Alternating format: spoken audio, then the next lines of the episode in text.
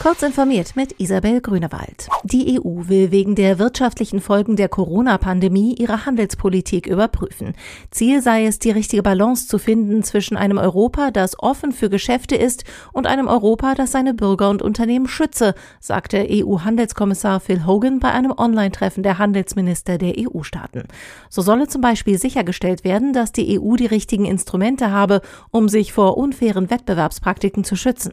Bundeswirtschaftsminister Peter Altmaier betonte, man müsse den Unternehmen die Möglichkeit geben, ihre Handels- und Lieferbeziehungen auszubauen und auf mehrere Standbeine zu stellen. Dafür bräuchten wir eine starke Welthandelsorganisation. Huawei will Nutzern seiner unlizenzierten Android-Handys ebenfalls Corona-Warn-Apps zugänglich machen. Dazu entwickelt der chinesische Technikkonzern eine eigene Schnittstelle für seine Huawei Mobile Services, die anstelle der Google Mobile Services auf Huawei-Handys ohne Android-Lizenz laufen. Damit die Entwickler solcher Corona-Apps ihre Anwendungen auch auf Huawei-Geräten anbieten können, ist allerdings zusätzlicher Aufwand nötig. Die Apps müssen auf die Huawei-Schnittstelle und die Veröffentlichungen in Huaweis eigenem App Store angepasst werden.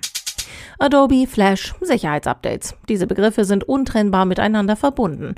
Nun ist es mal wieder soweit und Adobe schließt eine kritische Lücke im Flash Player. Erfolgreiche Attacken öffnen Schadcode Tür und Tor.